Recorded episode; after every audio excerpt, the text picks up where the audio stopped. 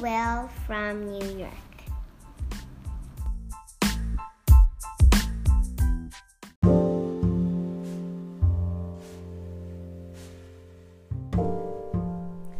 こんにちは白石さとみですポッドキャスト Be Well from New York の第1回目聞いていただいてありがとうございますこのポッドキャストは世界中の女性たちとこれまでの人生だったり体のことや仕事のこと美容のことだったり、まあ、あとパートナーシップとか、まあ、恋愛の話とか、まあ、いろんな話をしながら女性がそれぞれがこう自分の本来の姿に戻れるようなありのままの姿に帰っていけるような、まあ、そういった時間にできたらいいなと思っています。そもそもですねこのポッドキャストを始めようと思ったきっかけはニューヨークでま3ヶ月続いたロックダウンにあったんですけども、まあ、世界中でねロックダウンだったら日本だと外出禁止でしたけれども、まあ、その間に制限が多くって、まあ、自分のね自分と向き合わなくてはいけないっていう状況に、まあ、みんなあったと思うんですけれども、まあ、私もですねそれを体験してでこれまで一生懸命やってきたこととか大切だと思っていたことが、まあ、本当にそうなのかなっていう、まあ、考える時間がたくさんありましてでこれまで仕事をしなくちゃとかそこでお金をねたくさん稼いでそれをまあ家族のためだったり世の中に還元してっていう話、まあ、が大切だと思っていて、まあ、今でもそれは大切だと思ってるんですけれどももっともっとってこうもっと仕事をしてもっとお金を稼いでもっと還元してっていうそのもっとって本当にそんなに大切なことなのかなって疑問に思ったんですね。それでそのロックダウン中に世の中で起きてるいろんな出来事を見て、まあ、ブラック・ライブズ・マターのプロテストもそうですしたくさんの人が亡くなっていたり仕事を失ったりとビジネスができなかったりっていう大変な思いをされた方がたくさんいてその中で自分がもっと達成したいと思うことよりも他の人と共有したり話を聞いたり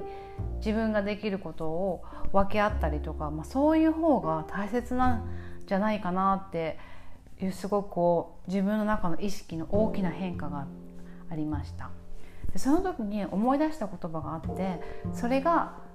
今回の第1回目のゲストの福崎明美さんの言葉なんです。明美さんは私が最初に彼女に会ったのは2016年だったんですけど彼女はその時ヨーロッパのセルビアという国にいらして知人の紹介であったんですけども明美さんはそのセルビアで小さな会社をやっていらして、まあ、女性のためにねあの障害がある女性とその子どもたちのためにものづくりをするという、まあ、素晴らしいコンセプトの会社をやってらっしゃったんですけどもそれとあの一緒に生成術もやってらして、まあ、それで私は話を聞いたんですけど2016年というと、まあ、私はそのニューヨークで甘酒を使った商品を製造したり販売したりしていたのとあとまあ次の年の2017年に本を出版するのでその準備をしていたりして、まあ、仕事があのをすごくこう必死でやっていた時そうなんだったんですけどそのまあビジネスに関してはやればやるほどもうあの必死にやればやるほど問題が出てきたりあと人とぶつかったりっていうことでなかなか拡大しなかったりとか前に進まないっていう問題があったので、まあ、それもあって聞いた時に、まあ、私が向かっている方向と全く別のアドバイスを頂いてでその時は正直言ってあんまり心に響かなかったんですけれどもそのロックダウン中にその意識の大きな変化があった時にその言葉を思い出してこうハッとしたんですね。でその時に言っていただいた言葉がすごくこう誠実でその私が生きやすいようにアドバイスをしてくださってたんだなっていうふうに思って、まあ、それでまた最近そのロックダウン中にコンタクトしてみたんですけどそしたら彼女もちょうどあのセルビアからモロッコのサハラ砂漠に移られたっていうことでそこでロックダウンを迎えられててで明美さんは日本であの日本でインテリアデザイナーのお仕事されてたんですけどその後にまああのオランダのアムステルダムでその後モロッコに移られてでしばらく日本とモロッコを行き来しながらあのオリジナルの商品作られたりしててでその後にセルビアに移られて、まあ、その会社を始められたんですけどあのまあそういったね移動の人生を歩まれてきてでこれからもまあたくさん移動していくだろうっていう、まあ、そうそういうね彼女はそういうまあ星のもとに生まれてるっていうふうに本人もおっしゃってるんですけどただそれが昔はあのなかなか自分で受け入れられなくって、まあ、周りからちょっとずれてるように思われるとか、まあ、そういうあの世間の価値観からちょっとずれてる自分の生き方をなかなか受け入れられなかったそうなんですね。それでまあ一生懸命こうお店をやられたりとかビジネスをされたりっていうことをしてたわけですけど、まあ、それがロックダウン前にあのパートナーの健康問題で一度亡くなった時にモロッコの砂漠に移られてでそこで制限がかかった時に、まあ、自分の人生をようやく受け入れられたっていうことで今生成術をあのメインにやられててでそのタイミングも私とすごくぴったりだったしでそこでいろいろお話聞いた時に、まあ、人間はねみんなこれから特にこれからの時代自分が本来も持っているそのありのままの姿に戻っていくっていうことをしなくちゃいけないこれからの時代は特に、まあ、それが大切になってきてこれまでの社会とか世間のルールにでこう凝り固まった価値観から離れて本来の自分に戻るっていうことがとても大切になってくるっていうお話を聞いて、まあ、これはですね、まあ、多分多くの人に響く言葉なんじゃないかなと思って、まあ、その今年の星回りとかもありますしあとまたその2020年がすごくこう大きな大変容の時期だっていうことで、まあ、そこら辺りのこともねあの知っておくとやっぱりここれからの今年の後半と2021年の星回りなんかも知っておくとすごくこう辛くなった時にもあの客観的にその状況を見れたりとか、まあ、ちょっと楽観的になれたりとかっていうことがあると思うので、まあ、そういった話を聞いています。で,、えーとですね、今回はその前半で、まあ、彼女がサハラ砂漠で自分の人生を受け入れられた経緯とあとまあこれから一人一人大切になってくる古い観念を捨てて自分に戻るっていういうことと、まあ、それはじゃあどうしたらいいのかっていう話とか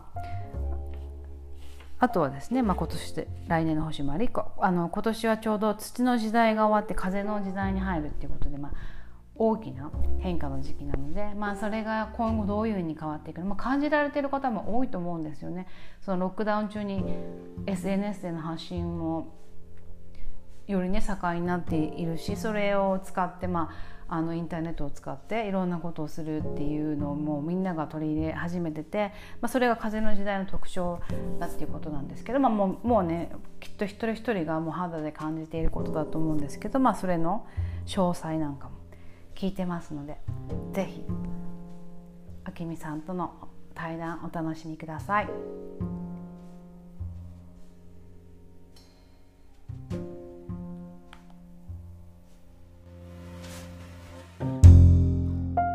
じゃあ今日は香港サハラ砂漠の福崎明美さんとお話ししてます。よろしくお願いします。よろしくお願いします。で、明美さんは今、モロッコのサハラ砂漠にいらっしゃるんですよね。そうです。お住まはどんな感じなんですか？どういうアパート？住んでるのはね、ベルここら辺はベルベル人っていう人たち、まあ、モロッコ人なんだけど、ベルベル人、元ノマドとか、そういう人たちの泥のうち泥のうち泥？ど泥っていうか、まあ、もちろんあのレレンガとか合わせて泥も塗ってっていうお家、ででお友達のうちはまあなんて言っていいのかな壁壁が真ん中にあって玄関ドアも違うんだけどその半分を借りて住んでます。へえじゃあ一軒家みたいな感じなんだ。テントの一軒家みたいな感じ。そう。うん、大きな一軒家に、もう一組夫婦が、あの、入ってて、で、私、友達の家族っていう3家族が入ってて、で、全員、玄関は全方向、べあの別々の方向にあるから。玄関別なんですね、じゃあ。うん、玄関全然別。え、砂漠の中にあるんですか、うん、それがお家が砂漠の中にあるんだよね。あのね、砂漠、多分ね、砂漠の中っていうとみんなこう想像、砂漠が目の前に広がる村があるのね。なるほど、なるほうん。で、まあ、村人、村の集落がそう、こういう泥のうちがいっぱいあって、うんで、こっから、こう、なんだろうな、その砂漠を目指して、あの、まあ、観光だったら、ラクダに乗って行くとか、あとラリーとかっていう砂漠が目の前に広がってる村に住んでる。でそいつらとか行く時のなんか地点みたいになってる村っていうか感じあ、そうそうそうそうじ。ゃあ住んでる人はみんなそれそういう観光業みたいなのをやってる方が多い多い感じですか？そうですね。ほぼね、95%がこれに関してるって観光業に。なんだえ日本人の方って他にいらっしゃるんですか、日本人の人はね、一人いたの、昔。昔というか、あの、彼女が、彼女とモロッコ人のパートナーが建てた、あの、オーベルジュうんうんが今でもあるんだけど、今ね、彼女はまた別のところで、別の場所に移ってオーベルジュ作ったので、今ね、住んでるっていうか、まあ、お家借りて住んでるのは私一人みたいね、日本人は。人はじゃあその何ですか何人が多いとおっしゃったんですか？モロッコだけど。スペイン人が多いかな。ヨーロッパの人多いですもんね。うん。で、ほら、スペインとモロッコってあの、フェリーで渡ってこれるかあら、か。車、そう、車に乗って、ほら、車、自分の車で、あの、フェリー渡ってここに来て、うで、住んでる人たちは多いね。で、明美さん、そこにいつから、去年からいらっしゃるんですよね、2019年から？うん、うん、うんとね、ここに来たのは、住み出したのは、正式に住み出したのは3月、正式っていうか、お家を借りたのが3月11日まだう。んうんうんうん。じゃあ、その前にでその前、うん、2019年の10月31日まではセルビアに5年間住んでましセルビアってヨーロッパですよね。結構、なんかあんまり、ね、そうです聞いたことない人もいるかもしれないですけど、ヨーロッパのどこら辺でしたっけ？セルた。あの、もうトルコに近い方で、トルコ文化もやっぱりね、入ってるバルカン半島？ああ、バルカン半島。うんうん。ハンガリーの下で、ギリシャの上？うんですうんね。まあ、無名ですよね、本当にねそういう。とこに住まれるのはすごいですよね。やっぱりか同じ海外って言ってもさ、ニューヨークとかパリだとうんまあ、想像つきやすいし、住みやすいけど、うんね、そのモロッコパーラといい、そのセルビアとうん。多分馴染みがない場所じゃないですか。で、そこで、やっぱりでも行ったら、うん。な心地よい感じがしたんですよ。それがどういうきっかけで住もうと思われたんですか？セルビア、うん。セルビアはね、あの、私、1999年に、あの、抹茶バーを開きたいと思って、抹茶バーを開き、もともとの本、本業っていうのは、私の本当の本業はイン、インテリアコーディネーターもやってたし、家具設計とか、そっち系だったのね。でも、やっぱりね、若い時から、どうしても、なんていうのかな、日本が苦しい、狭いし苦しいし、そう。で、当時、インテリアコーディネーターって、ほら、横文字職業で、でも私にとって何にも面白くなかったし、うんうんちょっと決意したかな。まあ、アソシエーション締めようと。うんあの、書類的にはね。でも別に活動、最初始めた時も別にアソシエーションあったわけじゃなくて、活動ができるわけだから、あの、じゃあ私はイスタンブールでお店開きながら彼女が復活するのを待てばまたやっていけるなと思って、うんで、じゃあもうアソシエーションは締めようと。で、覚悟して、10月31日で全部アソシエーションもしてね、アパートも引き上げて、で、11月ですね、日本に帰ってきた。そこに星読みはいついつぐらいから絡んでくるんですか、ずっとやってたの？その間。星読みはね、にうーんとね、に始めたのは2000年、えー、あれはね、2006年、うん6年か7年かな。きっかけはね、私もこんな、ほら、この、この数年、この10年、10年、20年だけでもすごい生活してますけど、なんでこんな生活になるんだろうって、やっぱりた楽しい反面苦しい時もあるんですよね、これって。そう。だって、やっぱり世間から見たらな、なんか、どんな生活してんのっていうふうだでもセルビし、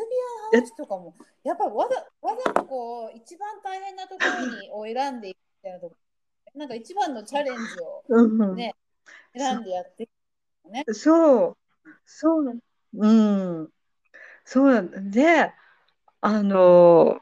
もうなんかね、やっぱり辛い時もあって、うん。ある日、本当にショッピングセンターの、うん。すっごい辛い時にショッピングセンターの、うんうんうん。あの、占いコーナーがあるじゃないですか。で、パッと見た時直感で、なんか、せ先生術っていうのがあったから、手相とかあって、で、見てもらったのね、あまりにも辛かったから、うん。すごい当たる？で、その夜から、虜になっちゃって、インターネットで先生術調べ出して、で、そこから独学が毎日毎日始まって、で、そうしたらね、なん数ヶ月後にはもう、なんだろう、大体ホロスコープが読めるようになっちゃってた？うん、で、ほら、過去の、自分の過去のすごい出来事って、私、すごい、まあ、ちょっとやっぱり特殊なホスホロスコープ、星回りしてるから、まあ、いろんな出来事が起こるわけですよね、そうやって。で、過去の見ていくと、やっぱり星のエネルギーに動かされてるっていうことがすごく分かって、うんうんうんうんもっとハマっていったのね。で、星読みを、ほら、お客様のうんお金いただいてやるようになったのは、セルビアにうん移住した時に、周りの友人が心配して、うんあなたどうやって収入を得ていくの？って、さ、まずは。って。で、友人が、あの、まあ、私、うん。名古屋出身なんですけど、カフェやってて、で、出発前に、もう、ちょっとここで星読みしてきなさいと。うん。よで、そしたらインターネットとかでもやっていけるから、セルビアで、あの、移住した後も。で、やっぱりほら、アソシエーション女性のためにっていう風な考えで行こうとしてたから、やっぱ応援してくれる人も多くて、そうやって。で、うーんと、まあ、うん本当にやりだしたのは10年ぐらい前。で、おお金いただいてそうやってやるようになったのは、ちょうど移住とともにだから2014年からですね。私が最初にやってもらったのうん16年ですよねやるようになったの。でもなんかそのうんも2016年公にしないでやってたっていうおっしゃってたじゃないですか。言わあったんですよ。それで結構だはいからはいはい。先生術ってもう学術的な感じでそんなになんかイメージね、もうそうあやうんイメージももうねなくなってきてたし、うん。こうね受け入れてた時だと思うので、うん。あきみさんうん結構ずっとなんかあんまり表にしたくないっていうか、それを一番に出さないでやってこられたじゃないですか。なんかうんあったんですか、そうんうんうん。れうん。怖かったね。やっぱり、なんだろうな、あの、う。ーん、人生を扱うわけだし、ね、確かに。そう。ん、だし、なんだろう、やっぱふ、私の中でね、これ本当に固定概念なんだけど、普段の生活が、なんか、ま、周りから、もう、飛び抜けた変な生活してるって言われてたから、そこに、さらに先生術なんてやったら、私もう、周りに気違いかって思われると思ったのね。うん、だから、すうん、で、もうとにかく別に私、あの、わざとやってるわけじゃない、こう、心に浮かんで、こうだって思ったり、導かれてやってるわけだから、すごい真剣にやってるのに、周りからしたら浮きを立ってるとか言われたことあるのね。うん。変わってるとか、私は、すごい普通にやってるつもりだったから、それ言われるのがね、でも本当すっごく嫌だったの。思うままに進んだからなかなかできない人も多いですよね、逆にね。そう。だから、うん、目立つのかもしれないですね、そういう。うん。そう。でででも私はそれがすごく嫌で、だからそこで先生術やってるって言ったらもう本当頭おかしい人って思われるだろうって思ってたから、うん。え言いたくなかったしうん、本当につい最近かな、あの自分から先生術やってますって言って言えるように、自信持って言えるようになったのがやっぱり今そうやって笹原で星読みされたりとか、お話し会されてるすごい楽しいとおっしゃってましたもんね。今ね、本当にやっと、やっと自分の人生を受け入れた。で、うん、実はね、自分でホロスコープよ、自分のホロスコープ読んでて、私は先生術で、なんだろう、世に出るっていうか、まうんうんあ、仕事の一つとしてね、出るっていう星回り持ってるんだけど、どうしてもだからさっき言ったみたいに受け入れられなかったのね。で、あともう一つ、移動人生っていうのが出てくるんだけど、もうそれも、だから、頭おかしい人ってとにかく思われたくない。すごく本当にだから真面目に私はやってるし、一個一個すごい真剣に取り組んでるつもりだから、なんか浮世、とにかく浮世立ってるとかおかしいって言われるのがもう本当に嫌だったから、うん。うん。で、ちゃんと固定し、固定した、ほら、生活したら、そう思われないだろうとか、あの、見た目のいい仕事したら思われないだろうとか、特にね、アソシエーションっていうのは今思えば、もちろん人のサポートはしたいけど、やっぱりね、すっごいセルビアにいたアソシエーションやってた時は苦しかった？あの、それはもっと後にやることを自分を一番大切にしてから、やっぱり人助けっていうのは、あの、やれることで自分を愛しなさいって言うじゃない？で、あれを身に染みて感じた？うん。で、やっぱり私のホロスコープで星読みっていうことが、あの、出てるわけだから、それを先にやって、心満足してからだよね、もしアソシエーションやるなら。そのさ、受け入れるっていうのがすごいなんかこう、ポイントだと思うんだけど、それができた、なんか、大きいきっかけとかあったんですか、なんか自分の中で、あ、もうこれがいい私の人生でいいんだって思った、なんか、ポイントとかきっかけとか。これはね、本当それこそ、まだ本当につい最近で、このサハラ砂漠に3月11日に来て、で、3月20日からモロッコロックダウンになったんですよね。で、まだロックダウン中だけど、もうあの、やっと、まあ、この辺りはコロナが少ないから、この辺りは移動できるようになった？ちょっと先週から。だけど、その間に、私は、まあ、ここで、この、なんだろう、サハラ砂漠で星読みをしたいなっていうイメージも湧いてきてたから、あの、だからまあ、ここに来たんだけど、でもそれがで、あの、でき、まあ、とにかくうちにいなさいっていうロックダウンだ、外出制限もかかってたから、できないでしょ？その、旅行者は来ない、日本人のお客さん相手にやろうと思ってたんだけど、で、やれることって言ったら、あの、ネットは通じるわけだから、星読みしかないんですよね。で、あの、インスタグラムで2月終わりから、あの、ふと、ふとね、あの、星がすごい綺麗だから星を見て、で、星見るとやっぱり私はホロスコープが頭に浮かんじゃうから、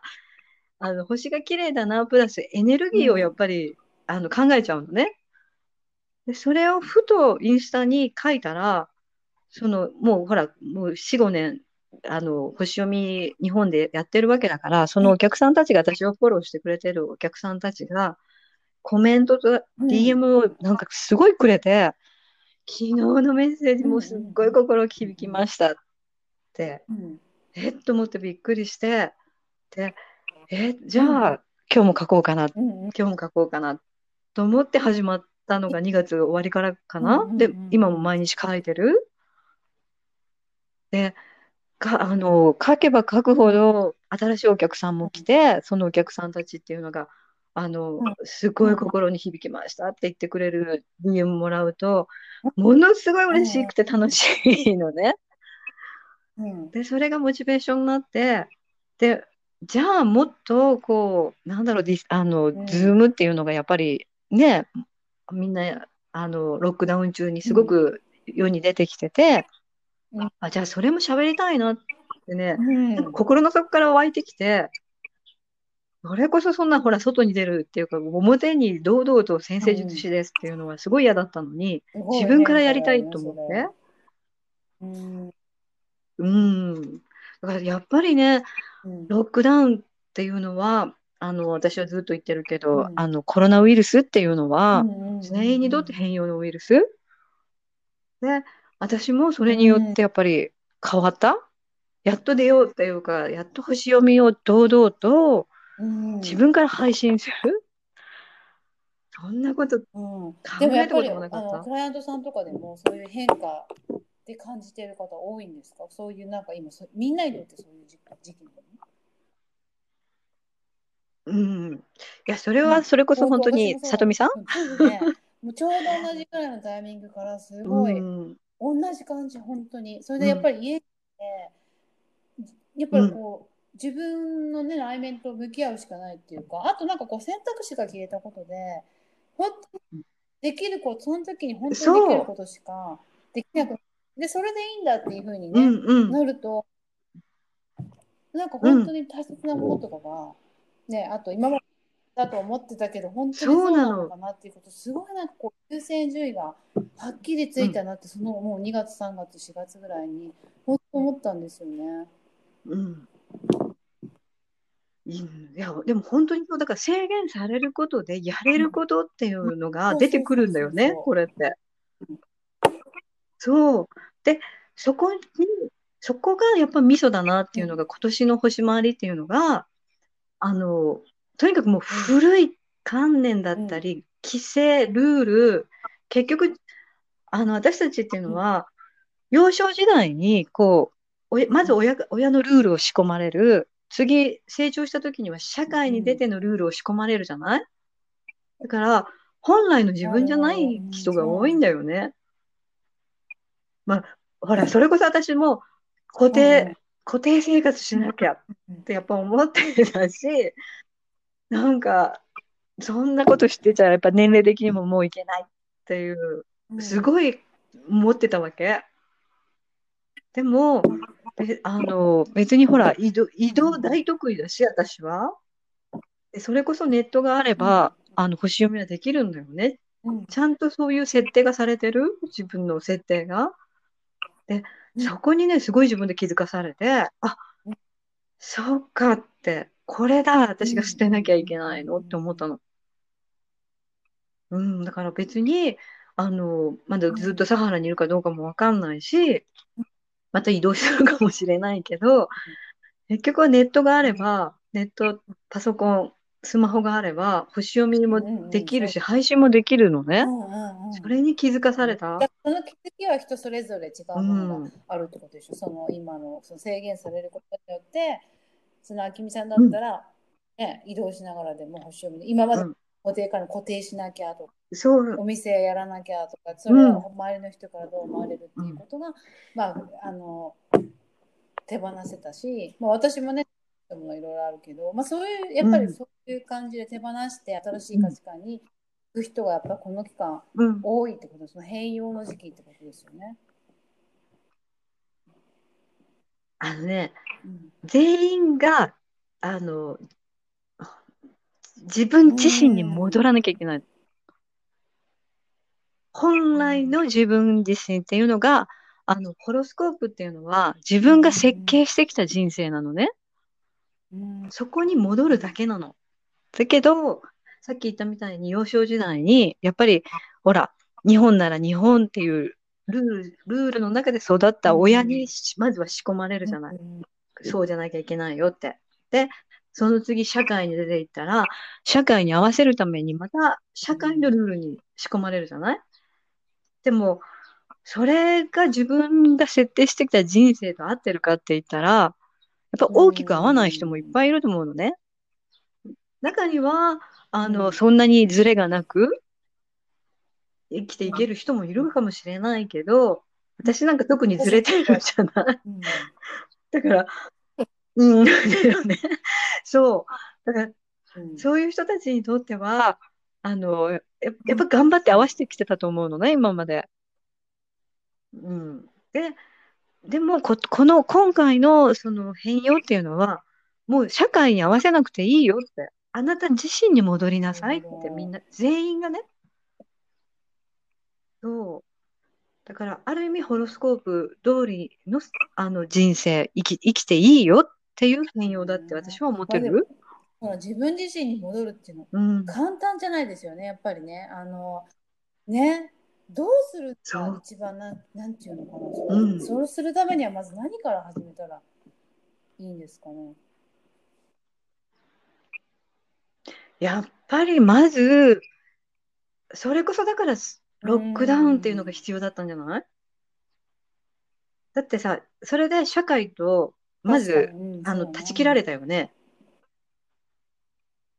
で、うちにいるイコール自分と向き合うしかないじゃない。うん。で、自分と向き合った時に、せい、あの逆に、なんていうのかな、これまで、全員がこれまでにない制限をされた中で、やれることを自分、だから自分が持った得意技とか資質っていうのがあるわけじゃないみんな。私だったら星読みだったよね、それが。で、でも、それはなぜかできたんだよね、うんこんな制限された中でも。で、あの、できたプラス、私はみんなに見てほしいのは、そこにワクワク感があるかどうか、うんうん喜びとか。それが本当の自分の姿じゃない。うん。だから、このロックダウンっていうのは素晴らしかったって私は思うのね。うんうん。その制限された中で、あの自分を見つめ直すだろうし、その中でやっぱり人間ってずーっとうん寝てるわけでもないし、うんうん何かやらなきゃいけない？うん。だから、例えばさ、ほら、仕事、仕事に影響出てきた人もいるし、パートナーに影響出てきた人もいるし、うん場所に影響出てきた人も、まあ、いろんなケースが出てきたと思うのね、みんな。うん。で、徐々にもうほら、ロックダウンみんなうん開けて、各国も開けてきて、で、やっぱりみんなうんほら、今戸惑ってますよね。どういうふうにもね、あのニューノ何かっていうのを探ってますよ。まだ元に完全に戻るっていうふうには誰ももう思ってないかもしれないですね。新しいこうなんか世界ってうん、どういううん。手探りでどういうなのかなっていうのをなんうんかみんな探ってる感じがししますよね。うん。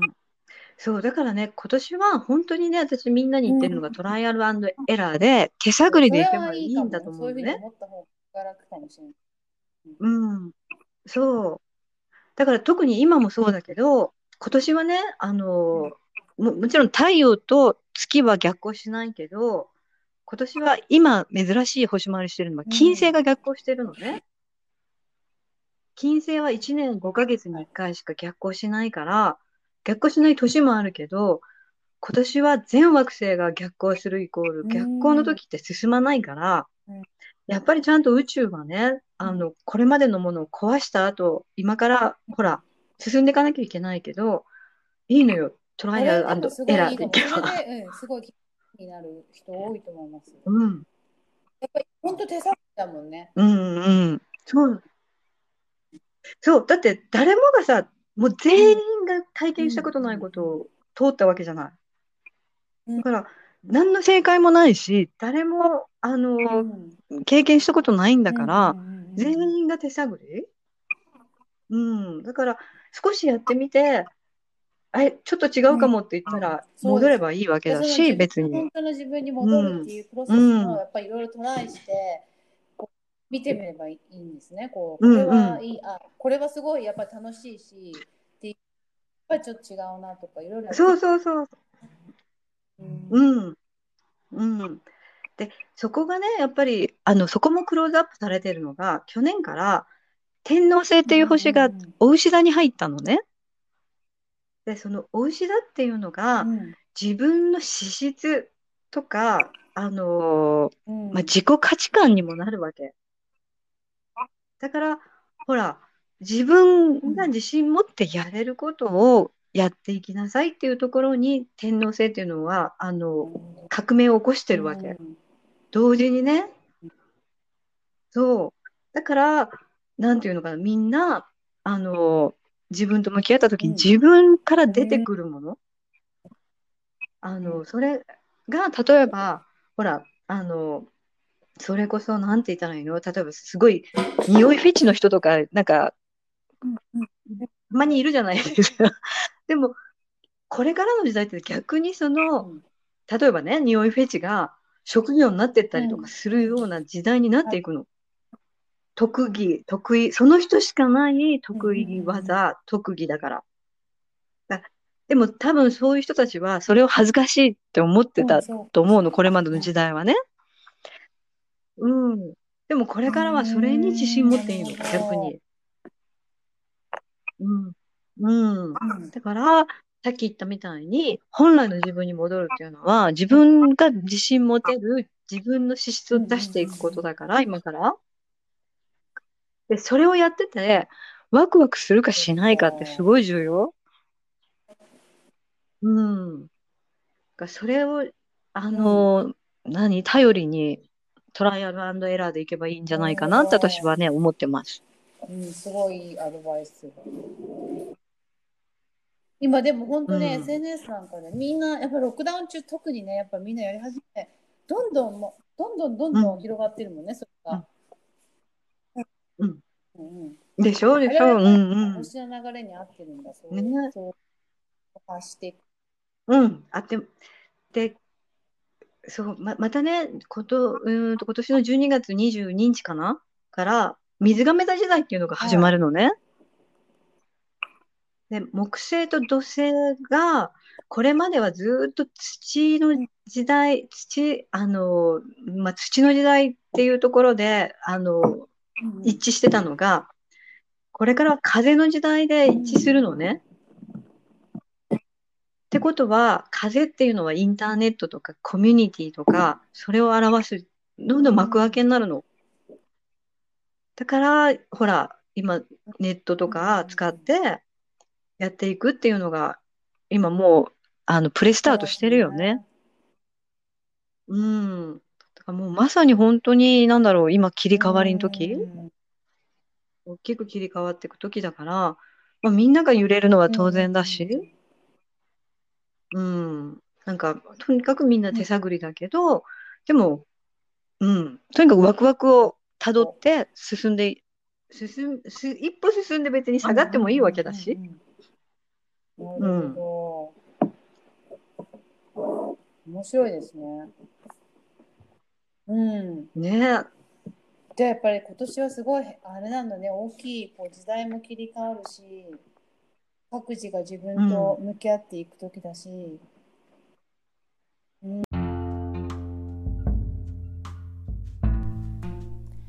きみさんの話いかがでしたか？これからの時代はみ一人一人がみんな本来の自分に戻らなくてはいけないその中で、まあ、まずはトライアンドエラーでいろいろとやってみて制限がある中で喜びがあるもの、まあ、ワクワクするものっていうのを、いろいろ試してみるのがいいということですね。後半は本来の自分に戻るってじゃあ具体的にどういうステップを踏んでいけばいいのか。あとまあ明美さんは潜在意識が自分の潜在意識が全て知っているっておっしゃるんですが、まあ、その潜在意識にこ問いかける時のこうあのヒントとか法則なんかもお伺いしました。あとはですね2020年後半と2021年の星回りも聞いてますのでまた来週お会いしましょう。聞いていただいてありがとうございます。素敵な1週間をお過ごしください。